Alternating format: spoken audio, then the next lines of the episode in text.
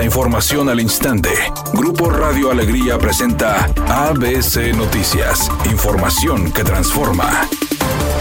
¿Qué tal? Muy buenas tardes, esta es la información. El paisaje urbano rodeado de montañas y cerros es lo primero que se ve al llegar a la ciudad de Monterrey y no por nada recibe el nombre de la ciudad de las montañas. Sin embargo, el color verde que antes las caracterizaba, hoy luce un tono café amarillento. A través de un recorrido con el dron de ABC Noticias por los cerros que enmarcan la metrópoli regia, se apreció que el de la Loma Larga, La Silla y el Obispado lucen una postal de sequía. Esto causado por las altas temperaturas y la falta de precipitaciones. Ante este panorama, Eric Cavazos, director de Protección Civil de Nuevo León, explicó que el cambio climático ha ocasionado que las estaciones del año sufran variaciones significativas, además de temperaturas extremas que repercuten en el ecosistema. De acuerdo con el monitor de sequía de la Comisión Nacional del Agua, durante el mes de agosto de los 51 municipios en el estado, 27 se encuentran en la categoría de anormalmente secos, 16 con sequía moderada y 8 con sequía severa.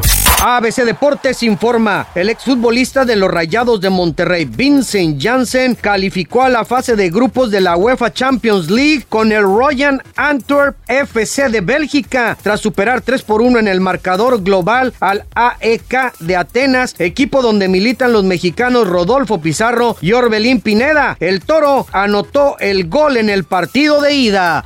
La gira de Taylor Swift ya no solo se disfrutará en recintos como estadios, sino que ahora también llegará a los cines de Estados Unidos, Canadá y México. Taylor Swift anunció que la película del concierto Taylor Swift de Eras Tour se estrenará en los cines el próximo 13 de octubre. La cadena de cines AMC dijo que la película se proyectará 4 veces al día de jueves a domingo en todas sus sucursales en Estados Unidos.